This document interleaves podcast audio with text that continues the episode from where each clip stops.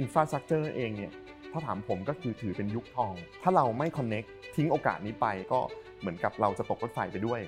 โครงสร้างพื้นฐานถือเป็นตัวบ่งชี้สำคัญของระดับการพัฒนาของประเทศนะคะสำหรับไทยเองเรากำลังอยู่ใน phase ไหนของการลงทุนโครงสร้างพื้นฐาน วันนี้ The Briefcase ชวนทุกคนมาหาคำตอบกันภาพใหญ่ในการลงทุนก่อสร้างโครงสร้างพื้นฐานของประเทศไทย ว่ากำลังไปถึงไหนแล้ว และโอกาสที่รออยู่ข้างหน้าจะเป็นอย่างไรกันบ้าง ชวนมาพูดคุยกันค่ะกับคุณปิยดิตอัศวศิริสุข ประธานเจ้าหน้าที่บริหารบริษัท Civil Engineering จำกัดมหาชน อยากให้คุณชายเล่าภาพใหญ่ให้ฟังก่อนว่าจริง ๆ แล้วเนี่ยณปัจจุบันนี้ประเทศไทย เรากำลังอยู่ในเฟสไหนของอการพัฒนาโครงสร้างพื้นฐาน จริง ๆ แล้วต้องบอกว่าเราเองเนี่ยอย่างที่ทุกคนรู้นะครับว่าอยู่ใน location ที่ได้เปรียบมาก ๆ เลย Southeast Asia ตอนนี้เนี่ยเนื้อหอมสุด ๆ นะครับ แล้วก็จีนเองก็กำลังมีการเชื่อมโยงของโลก ทุกคนกำลังอยากจะหา partnership นะครับยกตัวอย่างเช่นนะตอนนี้เนี่ยมี Belt Road Initiative นะครับซึ่งรถไฟจีนลาวเนี่ยมาแล้ว เพราะฉะนั้นคือถ้าเราไม่ connect ถ้าเราทิ้งโอกาสนี้ไปก็จะมีเรื่องของโอกาสทางธุรกิจ แล้วก็การลงทุนต่างชาติ ก็เหมือนกับเราจะตกรถไฟไปด้วย เพราะฉะนั้นจะทำยังไงที่เราก็สามารถสร้างความแตกต่าง แล้วก็ความ edge ในการแข่งขันเรื่อง infrastructure เพราะฉะนั้น infrastructure เองเนี่ย ถ้าถามผมก็คือถือเป็นยุคทองนะครับก็คือทุกคนก็ต้องลงทุน ไม่ว่าจะเป็นเรื่องของโหมดการเดินทางอากาศ น้ำถนนหรือรางเองนะครับ waste management เรื่องของ power นะครับแล้วก็เรื่องของการทำงานต่างๆ water management water resource เอง ทุกอย่างต้องพร้อม เพื่อที่จะทำยังไงให้ทุกคนเนี่ยมาลงทุนแล้วเราเป็นที่ที่ดีที่สุดเพราะฉะนั้นในมุมผมก็คือเฟสนี้เนี่ยถือเป็น ช่วงที่เป็นยุคทองสำหรับการลงทุนในมุมของ infrastructure ทุก ๆ หมดต้องย้อนกลับไปนิดนึงพอคุยถึงเรื่องของ infrastructure แต่ก่อนอะคนทั่วไปจะรู้สึกว่ามันก็คือเรื่องน้ำเรื่องไฟเรื่องถนนหนทาง ซึ่งมันก็พัฒนากันมาเรื่อย ๆ ต่อเนื่องอยู่แล้ว แต่การเกิดขึ้นของความสำคัญของการเชื่อมต่อ นะคะของ connectivity ที่เกิดขึ้น มันไม่ใช่แค่บ้านเราอย่างเดียวละตอนนี้นะคะที่ต้องเร่งพัฒนาประเทศอื่น จีนเอง อเมริกาเองก็เพิ่งออก infrastructure bill นะคะเขาพัฒนาขนาดนั้นแล้วเขายังต้องเร่งลงทุนโครงสร้างพื้นฐานเพิ่ม มันสะท้อนมาว่าตอนนี้ทั้งโลกกำลังพยายามเชื่อมต่อกันเราเองอยู่ใน location ที่เป็นแบบ best location มากสำหรับ region นี้อย่างที่คุณชายบอก ใช่ครับ ถ้าเราขาดซึ่งโครงสร้างพื้นฐานเราเนี่ย เราจะพลาดโอกาสอีกมหาศาลเลย เพราะฉะนั้นเพื่อไม่ให้เราพลาดโอกาสนั้น วันนี้เราเลยต้องเร่งลงทุนเรื่องของโครงสร้างพื้นฐาน และนี่คือเหตุผลว่าทำไมเราถึงต้องมาคุยกับ CIVIL เพราะว่า CIVIL คือหนึ่งในผู้รับเหมาก่อสร้างโครงสร้างพื้นฐานอันดับต้นๆของเมืองไทยที่น่าพูดแบบนี้ได้ไหมคะก็จริงๆ ถ้าจะบอกว่าประเทศเราเนี่ยมีบริษัทใหญ่เนาะอย่างอิตาเลียนซิโน ช. ยูนิคซึ่งผมว่าเขาก็เป็นเจ้าใหญ่เราก็อาจจะอยู่ใน tier ที่รองลงมา นะครับแล้วก็เนื่องจากตลาดนี้มันมันกว้างมากๆเลยนะครับเราก็เป็นหนึ่งใน contender นะครับที่มีความพร้อม และด้วยความที่บริษัทเนี่ยก็อยู่มา 50 กว่าปีนะครับเราก็คิดว่าสิ่งที่เรามีสิ่งที่เราทำอยู่เนี่ยก็เป็นหนึ่งใน major คนที่จะ provide service แบบนี้ในประเทศแน่นอนครับ ที่บอกว่าเราอยู่มา 50 กว่าปีเนี่ยเข้าใจว่าเป็นการผสานรวมกำลังกันของ 3 generation ตั้งแต่ยุคคุณปู่ ถ่ายทอดมายังยุคคุณพ่อของคุณชาย แล้วปัจจุบันนี้ก็มาอยู่ที่มือคุณชายเนี่ยนะอยากให้เล่าที่มาให้ฟังนิดนึง ได้เลยครับ ว่าเป็นยังไงบ้าง จริง ๆ แล้วต้องบอกก่อนว่าบริษัทเราเนี่ยก่อตั้งตั้งแต่ปี 2509 นะครับ แล้วตอนนั้นเองเนี่ยทั้งคุณคุณปู่และคุณคุณพ่อเนี่ยก็เริ่มมาจากการลงไปสร้างถนน ซึ่งส่วนใหญ่เนี่ยจะเป็นถนนในภาคใต้นะครับ แล้วก็เนื่องจากว่ามีเพื่อนคุณพ่อชวนไป แล้วก็การแข่งขันยังน้อย แล้วเราก็ เนี่ยด้วยความตั้งใจขยันนะครับก็ขยายตัวมาเรื่อยๆนะครับแล้วก็จนในยุคที่บ้านเราเองก็เริ่มมีการก่อสร้างมากขึ้น อย่างภาพที่เห็นเนี่ยโครงการที่เราเคยทำอย่างสะพานต่างระดับราชวิภานะครับหรือว่าทางยกระดับบรมราชชนนีอันนี้ใช้บ่อยมากอยู่หน้าบ้านใช่ครับ ก็ในยุคนั้นเองเนี่ยก็เป็นผลงานของซีวิลนะครับส่วนหนึ่งแล้วก็อย่างสนามบินต่างๆ ไม่ว่าจะเป็นนครศรีธรรมราช กระบี่ สุราษฎร์ธานี ระนองร้อยเอ็ดคือเยอะนะครับ แล้วก็มีงานอ่างเก็บน้ำงานเขื่อน เราก็ทำอยู่พอสมควร มีงานมาเรื่อยๆ แล้วก็ผมก็เข้ามาจอยบริษัทตั้งแต่ประมาณ 15 ปีที่แล้วนะครับแล้วก็ต้องบอกว่ามันก็เป็นความท้าทายหนึ่งเพราะว่าจริงๆสำหรับผมแล้วธุรกิจครอบครัวไม่ใช่เรื่องง่ายนะครับแล้วก็ก่อสร้างเองเนี่ยผมว่ามันก็เป็นธุรกิจที่ท้าทาย แล้วเราก็เติบโตมาก็สู้ฝ่าฟันมานะครับจนวันหนึ่งที่เราได้รับโอกาส เราคิดว่าเราต้องมี transformation แล้ว นะครับก็ในช่วงประมาณสักปี53 54 อะไรเงี้ยครับเราก็เริ่มที่จะมี digital transformation แล้วเราก็เชื่อว่าความพร้อมทางธุรกิจเองนะครับก็คือต้องมี edge นะครับที่เราจะทำไงให้สร้างความแตกต่างนะครับจากเดิมที่เรามีการลอกเอกสารนะครับแล้วก็ใส่แพ็คมัดใส่กล่อง แล้วก็ส่งมาทางรถทางรถไฟก็ตาม เพื่อกลับมาที่สำนักงานใหญ่แล้วก็ลอกเพื่อคิดค่าแรงเพื่อคิดอะไรต่างๆ จนมาวันที่เราสอนใช้คอมพิวเตอร์ นะครับแล้วก็จนวันหนึ่งที่เราใช้ SAP แบบเต็มรูปแบบนะครับแล้วก็ตอนนี้ป้าคนเดิมที่เป็นคนแกะกล่องมาลอกเนี่ยก็เป็นคนรัน cost analysis นะครับคือเราก็มองว่าไอ้ transformation ต่างๆ ที่เรามีเนี่ยก็ทำให้เราได้เห็นนะครับตั้งแต่ช่วงเริ่มต้นนะครับสิ่งที่คุณปู่คุณพ่อทำมานะครับแล้วก็เราค่อยๆมาเปลี่ยนแปลงนะครับแล้วก็งานที่ทำก็ค่อยๆ หลากหลายมากขึ้นนะครับจากเดิมที่เรา เราไม่เคยทำงานยกระดับ เราไม่เคยทำงาน precast prefab นะครับจนประเทศเนี่ยเริ่มมีการทำมอเตอร์เวย์เราก็คิดว่าโอเคเราเข้าไปประมูลนะครับจากจุดที่เราคิดว่าตัดสินใจอยากจะสร้างโรงงานเนี่ยเราใช้เวลา 8 เดือนนะครับจากวันที่ตัดสินใจทำผลิตชิ้นแรกได้ เราก็คิดว่า ไอ้ transformation นี้เนี่ยมันมันคือโอกาสนะครับแล้วก็ทำให้เราสามารถที่จะสร้างโครงการทำให้เสร็จ แล้วก็ใช้เทคโนโลยีในการทำงานนะครับก็คือใช้เรื่องของ scheduling ใช้เรื่องของการทำงานแบบเป็นระบบนะครับจนอย่างบางปินโคราชเนี่ยเราก็ก็สามารถที่จะส่งมอบงานได้สัก 8 เดือนก่อนก่อนสัญญา ซึ่งก็เป็นสิ่งที่ใหม่สำหรับประเทศเราแล้วก็สำหรับวงการก่อสร้าง นะครับแล้วก็จนประเทศมีเรื่องของรถไฟความเร็วสูงนะครับพอเรามีความพร้อมเราก็ไปประมูลนะครับแล้วก็ถ้าทุกคนได้ยินคือความเร็วสูงไทยจีนที่จากกรุงเทพไปโคราชเนี่ยเราก็ได้ทั้งหมด 2 โครงการนะครับก็คิดว่าจากรุ่นคุณปู่คุณพ่อมาถึงผมเนี่ยก็เราได้เห็นว่ามันเป็นการเติบโตของบริษัทครอบครัวนะครับแล้วก็ทำให้เราได้เห็นว่าสิ่งที่คุณปู่คุณพ่อได้ทำมา คือ ท่านจะพูดเสมอว่าให้เหยียบบ่าแกขึ้นไปนะครับจนวันนี้เนี่ยเราก็ใช้สิ่งที่ท่านได้สร้างมานะครับไม่ว่าจะเป็นองค์กร resource คนโน้ตฮาวแล้วก็จนมาถึงวันนี้ที่เราสามารถที่จะทำอะไรใหม่ๆแล้วบริษัทก็ได้เติบโตมาถึงวันนี้ครับผมคือต้องบอกว่าแลนด์สเคปของงานก่อสร้างจริงๆเนี่ยคือด้วยความที่ globalization เนี่ยมันก็พุชให้เราที่จะต้องเปิดรับทางเลือกมากขึ้นนะครับซึ่งสำหรับผมแล้วเนี่ยถือเป็นข้อดี เพราะสุดท้ายแล้วคนที่ได้ประโยชน์เนี่ยก็คือ taxpayer เราก็จะมีต้นทุนการทำงานที่ต้องถูกลง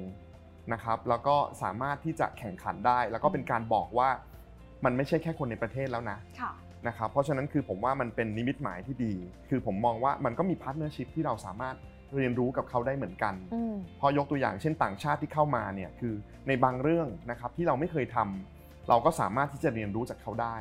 นะครับ ไม่ว่าจะเป็นเรื่องของ เทคนิค เป็นเรื่องของวิธีการทำงานหรือ resource ต่างๆ วิธีคิดต่างๆนะครับเพราะฉะนั้นผมมองว่าใน landscape ของเราเนี่ยคือนอกจากการที่เรามีผู้ประกอบการก่อสร้างเนี่ยในประเทศแล้ว เราก็มีต่างชาติเข้ามานะครับแล้วก็แต่ละคนเนี่ยก็เอามุมมองเอาความถนัดที่ตัวเองมีเนี่ยมาทำให้เกิดการแข่งขันที่ดีที่สุด แล้วกลไกตลาดเองมันก็จะเป็นตัวบอกนะครับเนื่องจากว่าธุรกิจนี้เป็นธุรกิจที่ ยิ่งถูกยิ่งชนะก็คือ cost leadership ถูกไหมครับ แต่ว่าการที่จะได้มาถึง cost leadership เนี่ยไม่ได้หมายความที่เราจะต้องไปกดขี่ supplier หรือ subcontractor แต่การที่เราสามารถที่จะใช้ประโยชน์จากการทำงานที่ดี มีระบบระเบียบนะครับ แล้วก็อย่างเทคโนโลยีที่เราเอาเข้ามาใช้เองเนี่ยมันก็ช่วยเวนเดอร์ทำให้เกิด economy of speed ทำให้เราสามารถปรับตัวได้นะครับ แล้วก็บริษัทก่อสร้างเองต้องยอมรับว่าเรื่องของ strategic resource strategic location เนี่ยมีความสำคัญนะครับก็คือเราสามารถที่จะอยู่ใกล้กับสิ่งที่เรามี หรือมี partner ที่เขาถนัดเรื่องนี้ แล้วเขาพร้อมที่จะเติบโตไปพร้อมกับเรานะครับเพราะฉะนั้นเรื่องของ partnering เนี่ยสำคัญนะครับแล้วก็การที่เราสร้างความไว้เนื้อเชื่อใจได้ ผมว่าก็เป็นเรื่องสำคัญแล้วก็ smarter engineering นะครับอย่างที่บอกก็คือก่อสร้างเนี่ยมันคือ การที่เราผนวกเอาเรื่องของการบริหารจัดการบวกกับ engineering อืมนะครับเพราะฉะนั้นคือถ้าเราสามารถใช้ engineering ให้ถูกต้องค่ะเทคโนโลยีการก่อสร้างสเต็ปให้ดีอืมคิดให้ถูกต้องอืมและที่สำคัญที่สุดคือเรื่องของคนค่ะนะครับก็คือเรามีคนที่ถูกต้องอืมเติบโตมีการเทรนนิ่งอย่างต่อเนื่องนะครับก็จะทำให้เราสามารถมี cost leadership ได้อืมแต่อย่างที่เมื่อกี้คุณทีน่าถามค่ะนะครับว่าจริง ๆ แล้วจุดเด่นของ Civil เนี่ยคือตรงไหน คือเราก็มองว่า ทุกสิ่งที่เราทำเนี่ยก็คือ cost leadership อืมเพราะฉะนั้นเรื่องนี้คือความสำคัญละ แต่ที่มากกว่านั้นเนี่ยคือเรามองว่ามันคือ portfolio ที่เรามีหลากหลายนะครับก็ทำให้เราสามารถที่จะสลับได้แล้วก็ใช้จุดเด่นของเราในการที่เรามีความหลากหลายในการทำงานเนี่ยคือทำให้ cost เราอาจจะถูกกับคนอื่นด้วยนะครับรวมถึงเรื่องของระบบการบริหารจัดการเรามีบอร์ดที่แข็งแรงนะครับเพราะว่าพอบริษัทเราจาก Family Business นะครับเราก็อยากจะเติบโตนะครับ เราก็มองว่าการที่เราหาคนนอกนะครับที่เป็นผู้เชี่ยวชาญในแต่ละด้านมาช่วยเป็นสติค่ะให้กับบริษัทอืมนะครับ ก็ทำให้เราเนี่ยคิดครบคิดรอบคอบมากขึ้น แล้วก็มองไปไกลแล้วก็มองไปอย่างมีวิสัยทัศน์ที่ดีมากขึ้นอืมนะครับ แล้วก็ประกอบกับผมว่าจุดต่างอีกอันนึงของซีวิลเนี่ยก็คือ การที่เราเนี่ยสามารถที่จะ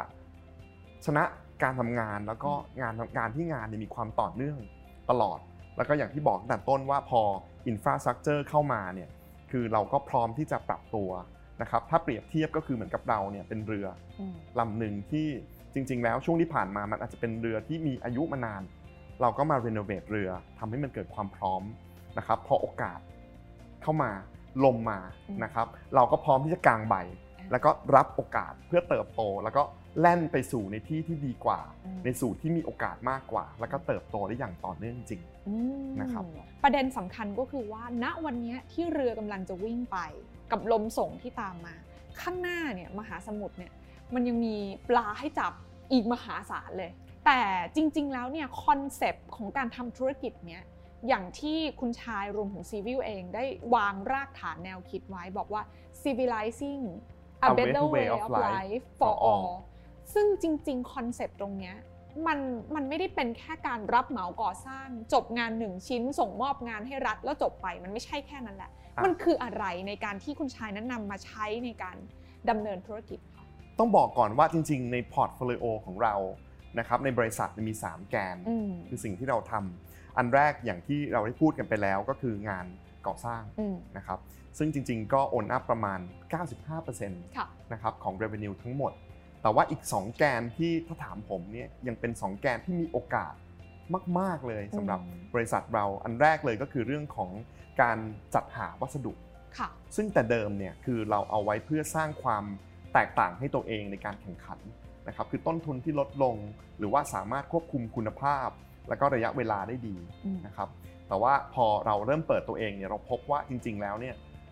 คนที่เป็น partner เราที่อยู่ในตลาดเนี่ยเขายังต้องการของ ที่มีคุณภาพอืมราคาที่เหมาะสมอืมและด้วยคุณภาพที่ดี รวมถึงจะ render ให้เกิดความปลอดภัยในการทำงานด้วยนะครับเพราะฉะนั้นมันก็เลยเป็นโอกาสที่ณตอนนี้เราก็เริ่มมีขายวัสดุให้กับคนอื่นอืมนะครับเพราะฉะนั้นอันนี้เป็นแกนที่ 2 ที่คิดว่าก็น่าสนใจอืมนะครับแล้วก็แกนที่ 3 จริง ๆ ด้วยความที่เราเนี่ยมีมีอสังหาริมทรัพย์ หรือมีเครื่องมือเครื่องจักรนะครับที่อยู่พอสมควร แล้วเราก็คิดว่า ทุกวันนี้โลกเนี่ยเป็น sharing economy อืมเพราะฉะนั้นเรามีการปล่อยให้เช่า หรือมีการให้ service บางอย่างค่ะนะครับเพื่อทำให้เราสามารถที่จะช่วยเหลือคนอื่นได้ด้วยอืมเพราะบางบริษัทอาจจะไม่ได้มีสเกลอืมนะครับเราก็มองว่าโอเคมันมี opportunity อยู่พอสมควรอืมและนี่คือ 3 แกนหลักนะครับที่บริษัทเราทำอืมแต่ที่เมื่อกี้คุณทีน่าถามเนี่ยว่าจริง ๆ วิธีคิดของเราคืออะไรนะครับ ก็คือสิ่งที่ผมคิดว่าน่าจะตอบโจทย์สำหรับตัวเราได้ดี นะครับก็คือเรื่องของ core value อืมนะครับ core value ของบริษัทเนี่ยคือเราก็มา extract ว่าจริง ๆ แล้วเนี่ยตลอด 50 กว่าปีที่ทั้งคุณปู่คุณพ่อทำมาทีมเราทำมานะครับจนผมได้มาต่อยอดเนี่ยก็พบว่ามันมีอยู่ 5 คำค่ะนะครับที่น่าจะ represent เราได้ดี อันแรกเลยก็คือเราเอาคำว่า civil เนี่ยคือ C I V I L เนี่ยอืมมา spell out C คือ commitment อืมนะครับ เพราะฉะนั้นคือคำมั่นสัญญา สิ่งที่เราคิด สิ่งที่เราพูด สิ่งที่เราตั้งใจ คือสิ่งที่เราทำให้ดีที่สุดอืมและเราจะต้องมุ่งหน้านะครับ keep commitment นี้อืมทำให้ได้ มันคือสัจจะอืมอันที่สองก็คือเรื่องของ integrity นะครับคือหลักศีลธรรมจรรยาเนาะอืมก็คือความถูกต้องนะครับ เราเชื่อว่าการที่เราทำในสิ่งที่ดีในสิ่งที่ถูกต้องเนี่ยมันจะสามารถพาให้เราไปไกล แล้วก็เราเองก็มีความสุขด้วยอืมนะครับ อันที่3คือตัว V นะครับคือ value people อ่าก็คือเรื่องของการที่เราให้คุณค่ากับคนที่เราทำงานด้วยนะครับไม่ว่าจะเป็นพนักงานในบริษัทเอง ครอบครัวของเขาหรือก็ลูกลูกค้านะครับหรือว่าเวลาไปทำงานก่อสร้างเนี่ยเราก็ไปรบกวนคนอยู่จำนวนหนึ่ง เพราะฉะนั้นคนแถวๆนั้นเองค่ะเราก็ต้องเกรงใจนะครับแล้วก็ให้คุณค่ากับเขา รวมถึงสุดท้ายก็คืองานส่วนใหญ่ของเราเนี่ยเป็นงานภาครัฐเนาะอืมซึ่ง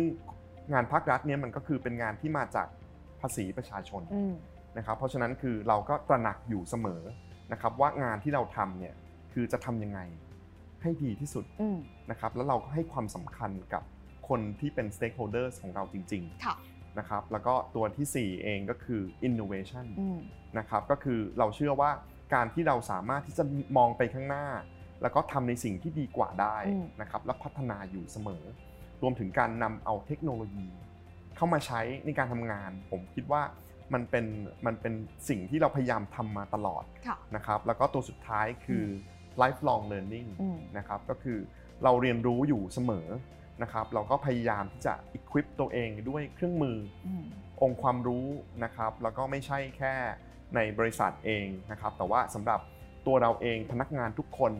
รวมถึงเรื่องของ sub contractor อืม supplier ที่เราอยู่ด้วยเนี่ยเราก็มีการเทรนนิ่งอืมเพราะเราก็มองว่าจริง ๆ แล้วเนี่ยเป็นเรื่องสำคัญเพราะฉะนั้นพอมองเรื่อง core value ที่เราพูดมานะครับไม่ว่าจะเป็นเรื่องของ commitment อืมเรื่องของ integrity value people innovation แล้วก็ lifelong learning มันเป็นเหมือนสูตรสำเร็จ ที่จะอธิบายให้คนรู้จักคำว่าเป็น civil เนี่ยได้ได้อย่างชัดเจนมากขึ้นครับผมอืมและทุกอย่างมันก็สะท้อนเข้ามาในความหมายของคำว่าซีวิลใช่ครับที่ คุณชายกำลังจะบอกเราว่า เราทำทุกอย่างเนี่ยเพื่อให้เกิดวินวินซิ t u a t i o n กับประชาชนทุกคน ใช่ เพราะว่าพอเราพูดคำว่า civilizing อื a ม better way of life for all เนี่ยค่ะถ้าถามผมคือเรื่อง bottom line มันสำคัญอืมนะครับ แล้วก็การที่เราสามารถที่จะคิดแบบวินวินอืมนะครับคำว่าวินวินคืออะไรก็คือ เราสามารถทำธุรกิจให้ดีนะครับ เรามีโครงการที่เราทำเนี่ยส่งมอบได้ไวอ่านนะครับ เราคุมคอสได้อ่า แล้วก็มีความปลอดภัยรวมถึงคุณภาพนะครับแต่ว่านอกจากนี้แล้วเนี่ยคนที่วินเนี่ยไม่ใช่แค่เราอืมแต่เรามองว่าคนที่วินเนี่ยคือ stakeholders ต่างๆ รวมถึง taxpayer ที่เราบอกอืมเพราะฉะนั้นคือการที่เราสามารถทำให้วัตถุประสงค์ หรือว่าสิ่งที่เราอยากจะได้เนี่ย align อืมไปกับไอ้ความสิ่งที่เราอยากจะเห็นสังคม หรืออยากจะเห็นการเปลี่ยนแปลงในทางบวกของชีวิตคนที่ดีขึ้นเนี่ยค่ะผมว่าเป็นเรื่องสำคัญ แล้วก็สุดท้ายเนี่ยมันเป็นเรื่องของ passion เนาะอืมที่ เราเองไม่ว่าจะเป็นผู้บริหารนะครับ แล้วก็เรื่องของพนักงานทุกคนเนี่ยสามารถเห็นถึง passion ในการอืมทำงาน แล้วก็เราจะไป civilizing a better way of life for อืม all จริงๆนะครับเพราะถ้าจะให้ยกตัวอย่างคืออย่างตอนที่ผมมาเริ่มทำงานใหม่ๆเนี่ยบอกตรงว่าเราก็ navigate ตัวเองจำนวนหนึ่งนะครับคิดถึงเออก็กลับมาจากเมืองนอกแล้วก็ทำงานก็รู้สึกว่าเออก่อสร้างนี่มันเป็นงานที่เหนื่อยหนักร้อนต้องเดินทางไกล แต่ข้อดีอันหนึงก็คือเราได้ไปเห็นชีวิตคนนะครับ คือไปเห็นชีวิตคนที่ไม่ได้อยู่ในกรุงเทพนะครับ คืออย่างไปเซอร์เวยเขื่อนนะครับ เราก็จะเห็นว่ามันก็มีความท้าทายหลาย ๆ อย่างนะครับ อย่างเห็นน้ำท่วมอืมในถนนในบ้านอะไรเงี้ย คือมีคุณป้ากระโจมอกนะครับ แล้วก็ลอยคออยู่ แล้วคุณป้าก็หันมายิ้มให้เราอืมนะครับ ในขณะที่เราเนี่ยกำลังจะไปเซอร์เวยเขื่อนค่ะเราก็รู้สึกว่าเออมันน่าคิดเนาะว่า เออทำไมเขาถึงยังยังแฮปปี้ทำไมถึงอย่างนี้อย่างนั้น แล้วก็ ถ้าเราสามารถที่จะทำงานของเราเนี่ยอืมให้เร็วขึ้นดีขึ้น ชีวิตของป้าเองรวมถึงลูกหลานของเขาแล้วก็อีกหลายร้อยหลายพันชีวิต ก็คงจะดีขึ้นเนาะอืมอะไรเงี้ยคือผมก็เลยรู้สึกว่ามันเป็นเสน่ห์อย่างหนึ่งแล้วก็เวลาเราตั้งแต่เด็กที่เราเติบโตมาเนี่ยเวลานั่งรถไปกับคุณปู่หรือคุณพ่อเองเนี่ยคือเราก็จะมีความภูมิใจของเราว่าเอองานนี้เราทำอ่งานนี้เราสร้างอะไรอย่างเงี้ยคือผมก็เลยรู้สึกว่ามันเป็นมันเป็นความภูมิใจที่ ที่เราเองก็ก็รู้สึกแล้วมันก็ ingrain อยู่ใน DNA ของเรา อ่าอืม โอ้โห ฟังแล้วแบบ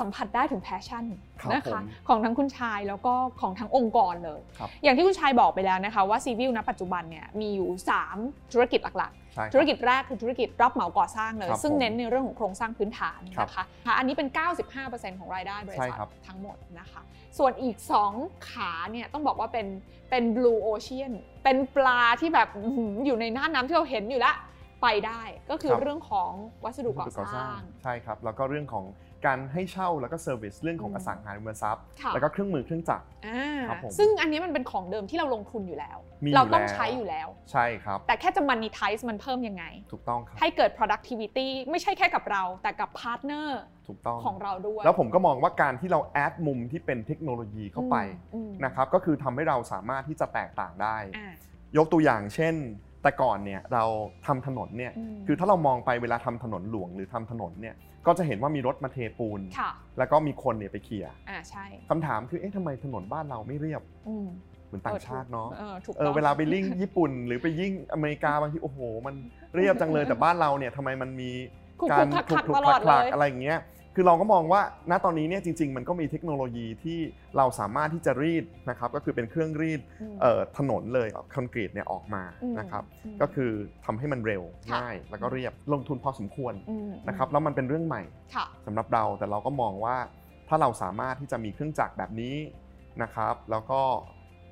ทุกคนเองก็คงจะค่อยๆ เปลี่ยนอืมมาตรฐานเองก็คงจะค่อยๆ เปลี่ยนอืมในการวัดเรื่องความเรียบอะไรต่างๆนะตอนนี้เองกรมทางหลวงเองก็ค่อย ๆ เปลี่ยนค่ะเพราะฉะนั้นผมมองว่าเราเองเนี่ยก็สามารถที่จะมี access อืมถึงเทคโนโลยีอืมเครื่องมืออมอะไรที่มันจะเป็นการสร้างจุดเปลี่ยนได้ เพราะฉะนั้นในเรื่องของงานก่อสร้างเอง วัสดุเอง หรือการให้เช่าเครื่องมือเครื่องจักรหรืออสังหาริมทรัพย์จริงๆแล้วเนี่ยมัน support ซึ่งกันและกันอืมนะครับแล้วก็อย่างที่บอกก็คือเราพยายามจะเอาเรื่องของเทคโนโลยีเข้ามาค่ะใช้อ่า ครับผมอย่างที่คุยกันไปเนี่ยนะคะ คุณชายบอกไว้ว่าหนึ่งอย่างที่เป็นหัวใจสำคัญของธุรกิจรับเหมาก่อสร้างเลย ก็คือเรื่องของ cost leadership ครับผมนะคะทำยังไงก็ได้มันวัดกันที่ความถูก แต่ใต้ความถูกนั้นอะมันมีการบริหารจัดการใช่มันถูกแล้วมันต้องมาด้วยคุณภาพด้วยถูกนะคะ ความปลอดภัยด้วยอะถูกแล้วก็ต้องเวลาด้วยใช่ไหมอืมเพราะฉะนั้นแล้วเนี่ยไอ้แกนเนี้ยสิ่งหนึ่งที่มาตอบโจทย์ได้มาก ๆ ในช่วงเวลาที่ผ่านมาอย่างที่คุณชายบอกแล้วคุณชายก็เน้นมากก็คือเรื่องของเทคโนโลยี จริง ๆ แล้วผมผมว่าเราเรารู้กันอยู่แล้วแหละว่าตอนนี้เทคโนโลยีที่มัน available อยู่ในตลาดเนี่ยอืมมีกว้างขวางมากไม่ว่าอืมจะเป็นมุมใดค่ะๆนะครับอย่างเช่นโรบอติกเองหรือ Data นะครับที่เรามีทั้ง Machine Learning มีเรื่องของการใช้งานต่างๆ 3D Printing อืมนะครับ BIM อ่าหรือว่าเรื่องของ Precast Prefab ค่ะซึ่งถ้าถามผมตอนนี้ในแต่ละแกนเนี่ยก็มีการพัฒนากันไปเรื่อยอืมๆนะครับแล้วก็มันมีที่เราเห็นกันอยู่พอสมควร ซึ่งที่ผ่านมาเนี่ย เราเองก็ค่อยๆนำเอาเทคโนโลยีมาใช้อืมอย่างที่บอกก็คือเทคโนโลยีในการก่อสร้างเครื่องมือเครื่องจักรนะครับหรือการใช้ ERP อ่านะครับซึ่งก็คือการที่เราจัดระบบระเบียบอืมของบริษัท ตั้งแต่ต้นทางก็คืองานประมูลอืมจนถึงการซื้อของการทำงานให้เสร็จ รวมไปถึงการออกงบดุลอืมนะครับก็คือทำให้ทั้งหมดเนี่ยมันอยู่บนสเกเลตันเดียวกันอืม นะครับซึ่งผมว่ามันก็ทำให้เราเห็นภาพชัด ว่าพอเราทำแบบนี้เอาเทคโนโลยีมาใช้ แล้วก็เรื่องของมีมีการเอา Data เข้ามาใช้ในการทำงานทำให้เรามี economy of speed มากขึ้นอืมนะครับก็คิดว่าเทคโนโลยีต่างๆ ณตอนนี้เนี่ยมันจะเป็นตัวที่จะเปลี่ยนค่ะทำให้เราสามารถ leapfrog อืมนะครับสร้างความแตกต่างได้จริง ๆ เพียงแต่เทคโนโลยีที่ว่าเนี่ยต้องมาในเวลาที่เหมาะสมอืมแล้วก็อยู่ในรูปแบบที่เหมาะสมด้วย นะครับเพราะฉะนั้นคือจะทำยังไงที่เราจะสามารถเอาสิ่งเหล่านี้มาใช้ได้อืมซึ่งถ้าถามผมเนี่ยคือณตอนนี้เองบริษัทเราก็ค่อยๆ เปิดโอกาสให้ตัวเองเนี่ยมีเงินทุนมากขึ้น มีความพร้อมมากขึ้น ก็สามารถที่จะมี partner ที่ชัดเจนอืมนะครับมีเงินลงทุนไปทำอะไรหลาย ๆ อย่างอืมที่จะต่อยอดอืมนะครับทำให้เราสามารถนำเอาเทคโนโลยีเนี่ยค่ะเข้ามาใช้ในการทำงานอืมแล้วพอเทคโนโลยีนี้มัน work แล้วเนี่ยเราก็อาจจะสามารถแชร์เทคโนโลยีนี้เนี่ย ต่อให้กับคนอื่นๆอืมในตลาดได้ด้วย construction จริง ๆ แล้วเนี่ยอย่างโดยเฉพาะในประเทศที่กำลังเติบโตอย่างเราเนี่ยคือ construction industry ทั้งหมดเนี่ยคิดเป็นประมาณ 7-8%ของ GDP อืมนะครับเพราะฉะนั้นผมว่ายังมีโอกาสอีกมากเลยค่ะในการที่เราจะนำเอาเทคโนโลยีมาใช้อืมรวมถึงจะทำยังไงที่พอมัน work แล้วเนี่ยจะสามารถส่งออกอืมต่อไปได้ด้วยเออครับผม ชอบที่คุณชายเล่าให้ฟังว่าจริง ๆ เทคโนโลยีตอนนี้มันพัฒนา มันมันพัฒนากันอย่างต่อเนื่องในครับทุกๆแกนครับนะผคะมแต่ประเด็นก็คือว่าการนำมาใช้อะมันต้องเหมาะกับเวลาและโอกาสด้วย ถูกครับ ทางซีวิลมองเป็นโอกาส ใช่ ที่จะหยิบเอาเทคโนโลยีเหล่านี้ sharing ต่อไป ใช่ monetize มันต่อได้ แต่อยากให้ identify ให้ฟังนิดนึง ว่าโอกาสที่มันรอเราอยู่ข้างหน้า ในมุมมองของซีวิลอะจะไป เล็งไปที่ point ไหนนะคะ จะไปแอ่งไหน อ่า ที่คิดว่าเอ๊ะมันน่าจะคุ้มค่ากับการเดินทางแล้วได้เต็มเม็ดเต็มหน่วยแล้วเหมาะสมกับความชำนาญที่เรามีมากที่สุด คือผมว่าจริง ๆ เนี่ย ในหน้าข่าวทุกคนเห็นอยู่แล้วแหละ อืม ว่าสิ่งที่กำลังเดินหน้าในประเทศเนี่ยมีอะไรบ้าง อืม นะครับอย่างเช่น EEC อะรถไฟความเร็วอ่อสูงความเร็วสูง 3 สนามบิน อืมสนามบินอู่ตะเภา นะครับหรือว่าจริงๆ แล้วเป็นการพัฒนา port ต่างค่ะๆนะครับซึ่งผมว่าณตอนนี้เนี่ยมันมีการดำเนินการโครงการแบบนั้นอยู่อืมแต่อย่างที่บอกคือจริงๆ แล้ว infrastructure เนี่ยมันมันนอกจากนี้ยังมีสิ่งที่ยังต้องเดินหน้าต่อไปไม่ว่าจะเป็นเรื่องของพลังงานอืม waste management อืม water resource management นะครับรวมถึง logistics ที่เราเองก็ยังต้องทำอย่างต่อเนื่องอืมแล้วก็การคำว่าทำเนี่ยคือไม่ใช่ว่าต้องทำใหม่อย่างเดียว แต่คือเรื่องของการ renovate เรื่องของการ maintenance ก็เป็นประเด็นนะครับ เพราะฉะนั้นผมมองว่าแอ่งที่เราคุยกันว่าโอ้โหมันมีโอกาสอยู่เยอะเนี่ยผมว่ามันเห็นภาพชัดเลยว่ามันมันมีอยู่พอสมควรอืมแล้วก็แอ่งนี้เองเนี่ยมันอาจจะไม่ใช่แค่ในประเทศเท่านั้น เพราะว่าใน region นี้เองเนี่ยก็ยังพอมีแล้วเราก็คิดว่าสักวันหนึ่งที่เรามีความพร้อมนะครับเราก็อาจจะออกไปเปิดโอกาสให้ตัวเองได้ ได้ทำงานใน region นี้มากขึ้นอืมอะไรอย่างเงี้ยครับอืมก็ก็คิดว่ามันมีโอกาสอีกหลายหลายอย่างเลยที่ ที่เราน่าจะเข้าไปทำได้ครับอืมอย่างปัจจุบันเนี้ยพอร์ตลูกค้าที่มีในมือเนี่ยอืมเราเป็นการรับงานภาครัฐกี่เปอร์เซ็นต์แล้วก็เป็นภาคเอกชนกี่เปอร์เซ็นต์คะอันนี้เป็นเรื่องที่น่าสนใจเหมือนกัน เพราะว่าจริง ๆ แล้วเนี่ยก่อนหน้านี้เนี่ยเรารับงานภาครัฐร้อยเปอร์เซ็นต์อืมนะครับแต่พอเราส่งมอบงานได้ดีนะครับมีความชัดเจนแล้วก็มีคนรู้จักเรามากขึ้น ก็เริ่มมีคนที่จะเขาเรียกว่า invitation to bid อืมนะครับสำหรับงานเอกชน เพราะฉะนั้นเราก็เริ่มที่จะรับงาน ภาคเอกชนมากขึ้น ซึ่งสำหรับผมแล้วเนี่ยอันนี้ก็เป็นอีกโอกาสหนึ่งเนาะที่ทำให้เราสามารถที่จะเติบโตได้ แล้วก็จาก100%เดิม ที่เป็นงานภาครัฐเนี่ยนะตอนนี้คืองานภาครัฐเราประมาณ 95 แล้วก็เริ่มมีงานเอกชนนี่5%ละอืมซึ่งเราก็มองว่าโอกาสเองเนี่ยตอนนี้จะเห็นได้ว่ามีหลาย ๆ กลุ่มนะครับที่มาทำ PPP อืมคือ private public partnership อืมนะครับแล้วเขาก็มองหา นะครับ partner ที่จะทำยังไงที่ไปสร้างให้เขาได้เร็วได้ดีอืมมีคุณภาพปลอดภัย แล้วก็ด้วยราคาที่เหมาะสมอืมเราก็มองว่าจริงๆเนี่ยยังมีโอกาสอยู่อีกพอสมควรค่ะรวมถึง developer ทุกวันนี้เนี่ยคือก็ยังต้องการ infrastructure อืมนะครับไม่ว่าจะเป็นอสังหาริมทรัพย์ หรือมันเป็นโรงงานอะไรต่างๆ ซึ่งอืมณตอนนี้เราก็ทำอยู่อืมนะครับก็มองว่ามันก็ยังมีโอกาสที่เราจะไปรับงานเอกชนมากขึ้นค่ะรวมถึงโอกาสที่พอประเทศเนี่ยมี gap เรื่องของการลงทุน นะครับเราก็มองว่าถ้าเราสามารถมี access ถึงแหล่งเงินทุน แล้วเริ่มขยับมาเป็นผู้ลงทุนนะครับหรือไปเป็น partnership กับใครแล้วทำ PPP ได้เนี่ยผมว่าอันนั้นก็เป็นอีกโอกาสหนึ่งอืมนะครับที่เราจะสร้างความแตกต่างแล้วก็เติบโตไปได้ครับอืมคือถ้าถามผมเรื่องนี้เนี่ยผมว่าเราได้เรียนรู้อย่างมากจากการที่เราเอิ่มได้จัดตัวเองอยู่ในมีบอร์ดเข้ามานะครับแล้วก็เรื่องของการเตรียมตัวเข้าตลาด เพราะว่า risk management อืมเป็นเรื่องสำคัญจริงค่ะๆนะครับแล้วก็ risk ในมุมต่างๆ ไม่ว่าจะเป็น financial risk operation risk หรือเป็น strategic risk นะครับคือเรามอง แล้วก็จริงๆ ถ้าถามผมมันไม่มีเซอร์ไพรส์ใหม่เยอะหรอก เพราะว่า nature ของงานเนี่ยเรารู้อยู่แล้วมันจะเกิด เพราะฉะนั้นถ้าเรา factor in ไอ้ฟลิกพวกนี้เข้าไปและเตรียมตัวให้พร้อมก่อน มันมากับเขาเรียกว่าอะไรความเก่าเกมอืมของประสบการณ์ที่เรามีค่ะนะครับแล้วก็ความครบรอบที่เรามี มันก็ทำให้เราสามารถที่จะเอ่อลด หรือว่าอาจจะ mitigate risk บางส่วนได้อืมนะครับซึ่งความเสี่ยงพวกนี้เองเนี่ยคือไม่ว่าจะเป็นยกตัวอย่างอย่างที่เราคุยกันว่าอ่าเรื่องของ facility เรื่องของสาธารณูปโภคอืมเราก็จัดการให้ดีก่อนอืมนะครับแล้วเราก็ต้องจริงจัง แล้วก็มีการ define ว่าเฮ้ยเราจะต้องเอา resource อันไหนไปทำเพื่อทำให้เราสามารถ deliver อืมโครงการให้ได้ตรงตามเวลาอืมตามต้นทุนที่เรามองไว้ ด้วยคุณภาพที่เรา มองหาแล้วก็ด้วยความปลอดภัยค่ะเตรียมตัวเข้าตลาดหลักทรัพย์เองเนี่ยเราเตรียมตัวมาสักพักอืมเพราะเราเชื่อว่า process นี้เนี่ยมันมันไม่มีทางลัดอืมนะครับก็คือการที่เราจะค่อยๆ transform ค่ะวิธีคิดการทำงาน แล้วก็เรื่องของทีมงานเองเนี่ยอืมก็เป็น process ที่ดี แล้วก็เราก็เตรียมตัวมา พอสมควรก็คิดว่ามันน่าจะช่วยเราได้ หรือแม้กระทั่งเรื่องของโควิดอืม ที่ผ่านมานะครับคือเราพูดถึงคำว่า resilience เราพูดถึงคำว่า agility อืมซึ่งมันก็คือผลผลิตจากการที่เราได้ค่อยๆ ปรับตัวมาค่ะการที่เรามองความเสี่ยงมาให้ครบอืมนะครับพระท่านว่าเหตุเมื่อเหตุดีแล้วผลย่อมดีอืมเพราะฉะนั้นคือเหตุก็คือการที่เราได้เตรียมตัว ที่เราคิดให้ครบ การที่เราเตรียมบริษัทให้ดีนะครับแล้วก็เรามีความตั้งใจนะครับในการที่เราจะทำงานให้ดีอืมผลก็คือพอเกิดเหตุ อย่างโควิดเองเนี่ยเราเราก็มันมีเรื่องของ supply chain ที่ทุกคนก็เจอมีเรื่องของความเสี่ยงเรื่องแรงงานอืมนะครับแล้วก็มีอะไรต่างๆ แต่ก็ถือเป็นโชคดีที่ในช่วงที่ผ่านมาถึงแม้จะมีโควิด เราก็ยังสามารถที่จะเมนเทนอืมนะครับการทำงานให้อยู่ในสิ่งที่เราตั้งเป้าไว้อืมเราก็คิดว่านี่อาจจะเป็นอีกบทพิสูจน์หนึ่งเนาะที่ทำให้เราเห็นว่าเออไอการเตรียมตัวเนี่ยมันมันทำให้เราสามารถที่จะสเกลแล้วก็สามารถ survive มแล้วพอเราพูดคำว่า resilience อืมพอเราพูดคำว่า agility ค่ะผมว่าไอการเตรียมตัวพวกนี้แหละมันก็ค่อยตอบโจทย์แล้วก็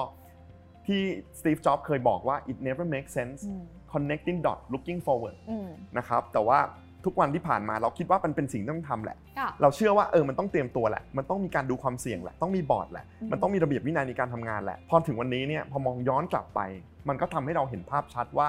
ไอสิ่งที่เราเตรียมตัวมาเนี่ยมันเริ่ม ผลิดอกออกผลอืมนะครับแต่ว่าก็ไม่ได้หมายความว่าเราพร้อมทั้งหมดค่ะเพราะมันก็มีอีกหลาย ๆ เรื่องที่เรายังต้องพัฒนาอืมต้องทำต่อไป แต่ก็ทำให้คิดว่านี่แหละ เราเริ่มมาถูกทางแล้วอืมครับสิ่งที่คุณชายกำลังจะบอกพวกเราก็คือว่า ไม่ว่าจะเป็นอย่างไรเนี่ยทำเหตุปัจจัยให้ดีครับ นั่นคือการเตรียมความพร้อมของตัวเองถูกครับนะคะซึ่งการเตรียมความพร้อมมันก็มาได้หลากหลายแกนมาก ทั้งเรื่องของการพัฒนาบุคลากร ทั้งเรื่องของการเลือกใช้เทคโนโลยี การเพิ่มประสิทธิภาพทุกอย่างครับซึ่งมันก็จะมาเป็นเบาะรองสำคัญที่ทำให้เรานั้นผ่านซึ่งความเสี่ยงหลายๆอย่างครับเป็นวิธี mitigate risk ออกไปในบางส่วนแล้วครับนะคะที่เหลือคือการเตรียมความพร้อมรอรับโอกาสที่ถูกครับเข้ามา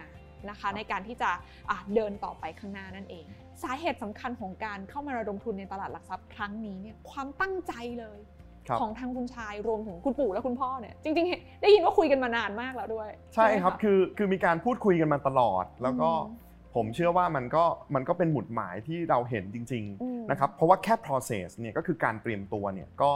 มันมีสิ่งที่เราจะต้องทำหลายหลายๆอย่างอืมนะครับไม่ว่าจะเป็นเรื่องของ structure ในบริษัท การบริหารจัดการ การควบคุมที่ดีอืมนะครับเรื่องของ internal audit รวมถึงระบบด้วยเนี่ยก็ไม่ง่ายอืมแต่พอเราเราสามารถทำมาแล้วเนี่ยคือผมมองว่าแค่ process เราก็ได้เรียนรู้ละอืมนะครับแล้วก็ process เหล่านี้เองเนี่ยมันจะค่อยๆ พัฒนาให้เราดีขึ้นพร้อมขึ้นอืมแต่ที่สำคัญเลยพอเราเปิดโอกาสให้ตัวเองเข้ามา แล้วถือว่าอยู่ในตลาดทุนแล้วเนี่ยอืมผมว่ากลไกของตลาดทุนเองเนี่ยมันมี ข้อดีหลาย ๆ อย่างเลยนะครับไม่ว่าจะเป็นเรื่องของแหล่งเงินทุนอืมนะครับที่จริง ๆ ก็ทำให้อีกหนึ่งสิ่งที่คิดว่าน่าจะดีก็คือ cost leadership ที่ทำให้ต้นทุนการทำงานเราถูกลงค่ะนะครับแต่ที่มากกว่านั้นเลยก็คือเรื่องของ partnership อืมเพราะว่าพอเราพร้อมแล้วเนี่ยมันมีโอกาสที่ทำให้เราไปจับมือกับคู่ค้าทางธุรกิจ ทั้งในมุมที่เป็นลูกค้า ทั้งในมุมที่เป็นเพื่อนร่วมงาน หรือในมุมที่เราจะเป็น partnership อื่น ๆ ในการลงทุน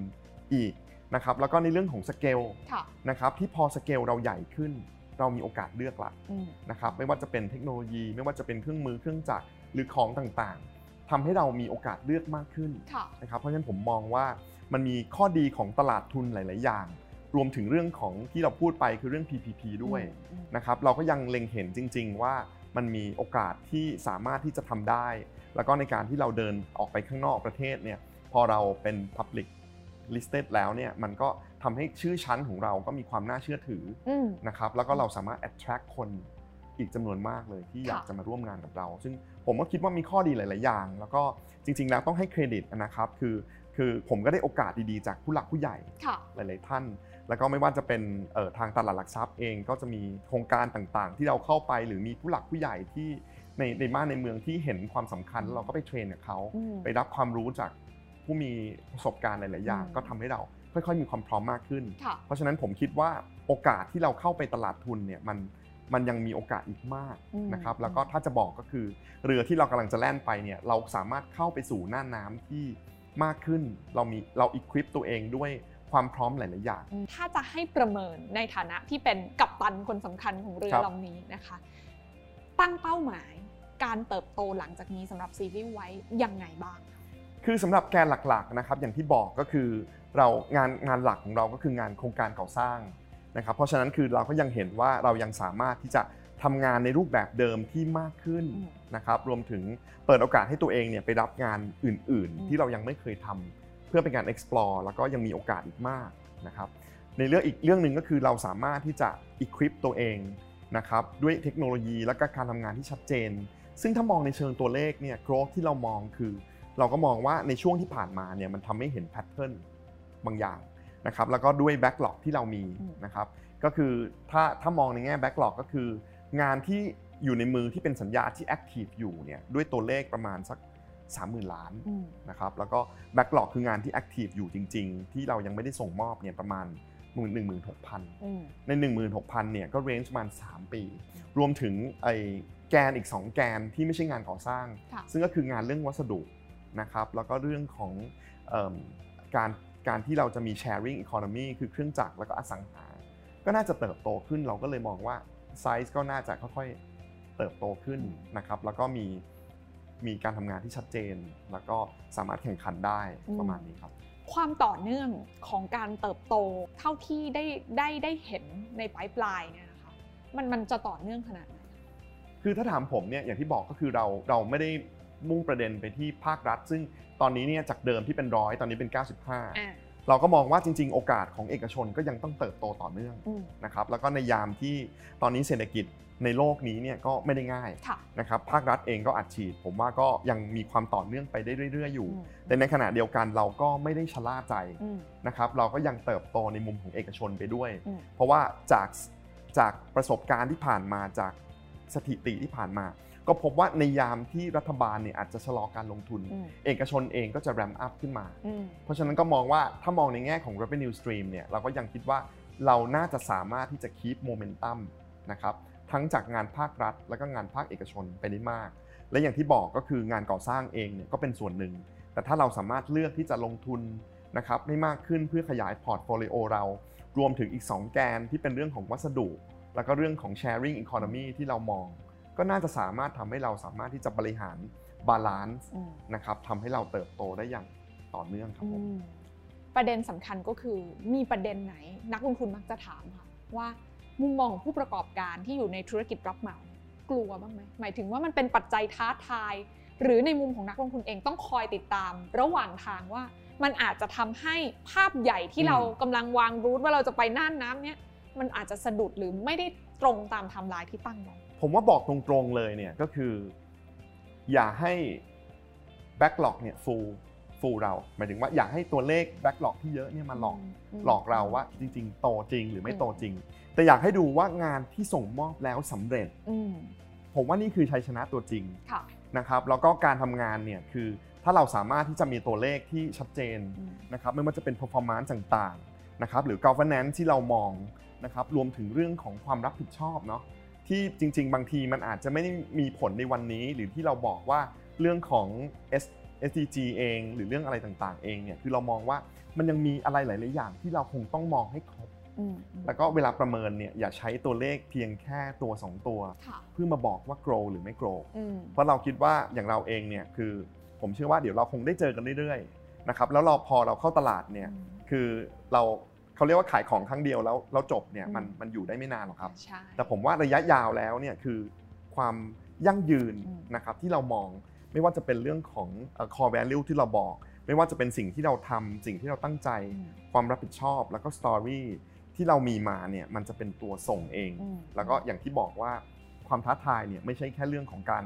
หาแบ็กหลอกเพราะไม่งั้นคนก็จะไปมุ่งตรงนั้น แต่จะทำยังไงให้มันเกิด diversity ให้มันเกิด performance ที่ชัดเจน ให้ให้มองว่างานมันเสร็จ ผมว่าอันนี้คือจุดที่น่าจะมาดูกันนะครับเพราะฉะนั้นรอติดตามได้เลยนะคะหลังจากนี้สำหรับซีวิวเองที่กำลังจะเข้ามาระดมทุนในตลาดหลักทรัพย์แห่งประเทศไทย แล้วก็เปิดโอกาสให้นักลงทุนประชาชนชาวไทย ร่วมเป็นส่วนหนึ่งในการพัฒนายกระดับคุณภาพชีวิตของคนไทย ด้วยกันเองเนี่ยแหละนะคะ เป็นการร่วมพัฒนาโครงสร้างพื้นฐานในยุคทองของโครงสร้างพื้นฐานของบ้านเราไปพร้อม ๆ กันเนาะก่อนจากกันอยากให้คุณชัยทิ้งท้ายนิดนึงปัจจุบัน CIVIL มีพนักงานกี่คนประมาณ 1,200 คนครับ 1,200 คน อันนี้นับไม่รวม subcontractใช่ ไม่รวม subcontractor ไม่รวมซัพพลายเออร์หรือคนที่เราร่วมงานด้วย อันนี้คือคนที่อยู่ใน payroll เราจริงๆใช่อยากให้คุณชัยแชร์นิดนึงว่าเราเราเรามีการวางแผนหรือเคล็ดลับในการบริหารงานมายังไง คือคือนอกจาก core value ที่เราพูดไปแล้วนะครับ ไม่ว่าจะเป็นเรื่องของ commitment integrity value people แล้วก็เรื่องของ innovation แล้วก็ lifelong learning แล้วเนี่ยผมคิดว่าเป็นเรื่องของความจริงใจเนาะที่เราในการทำงานเนี่ยคือต้องจริงใจกับตัวเองด้วย เพราะว่าผมเชื่อว่าระหว่างทางเอง as a leader เนี่ยมันก็มีคำถามอืมนะครับ แล้วก็มันมีความมามลังเลหรือปัญหาอะไรที่เราต้องเจอ แต่ผมเชื่อว่าถ้าเราจริงใจกับตัวเองจริงใจกับปัญหา นะครับแล้วก็มองไปข้างหน้ากับพนักงานทุกคนนะครับคือผมเรียกว่าเรื่องทีมเนี่ยเป็นเรื่องสำคัญนะครับ แล้วก็คือคำหนึงที่ผู้ใหญ่มักจะพูดเสมอก็คือคำว่ายิ่งให้ยิ่งได้นะครับ ผมเชื่อในสิ่งนี้นะครับ เพราะผมคิดว่าการที่เราให้ไปก่อนนะครับ คือเรายอมเรายอมเหนื่อยเรายอมหนักในเบื้องต้นนะครับ แล้วผลที่ออกมาเนี่ยมันจะมันจะดีเอง อย่างที่เมื่อสักครู่นี้ได้บอกไปเมื่อเหตุดี ผลย่อมดีนะครับ ผมก็คิดว่าอันนี้เป็นเรื่องสำคัญ แล้วก็อีกอันหนึ่งที่ผมว่าน่าจะเป็นตัวอย่างแล้วก็คิดว่าเป็นส่วนต่างที่เราทำก็คือการที่เรามองเรา aim high